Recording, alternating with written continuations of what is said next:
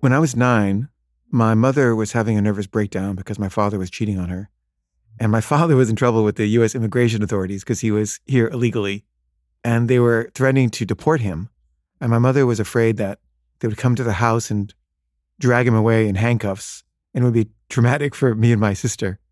So she decided to send us to boarding school in Switzerland. And she decided to move to Germany to go back to school because she wanted to get away from my father. And she just needed a reset button on her life.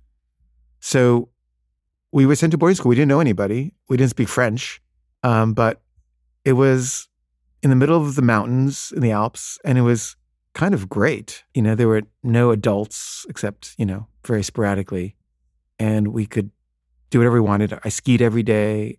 Um, a lot of kids would get homesick and cry and stuff, but I never did. I actually kind of liked it. But the only problem was that um, the principal hated me, and because I had a lot of food allergies, I think she saw me as just like a very spoiled kid. I wouldn't eat cheese and I wouldn't eat seafood and I couldn't stand to eat tripe. And she thought this was just spoiled behavior and thought that I seemed to be force fed, which which I was. And all it did was make my neuroses much, much worse. Like to this day I can't I can't eat cheese or fish or tripes, certainly. Um, and I I just can't um, I could just feel her judgment and her dislike. And it really got to me after a while. Like, it was hard to be happy in that environment when there was someone who was so obviously hostile and critical of me all the time.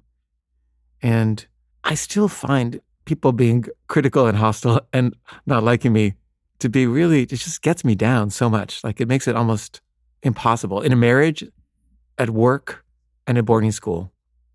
And it's weird because I, I really put myself out there in a way that almost demands or compels judgment, negative judgment. I don't like it.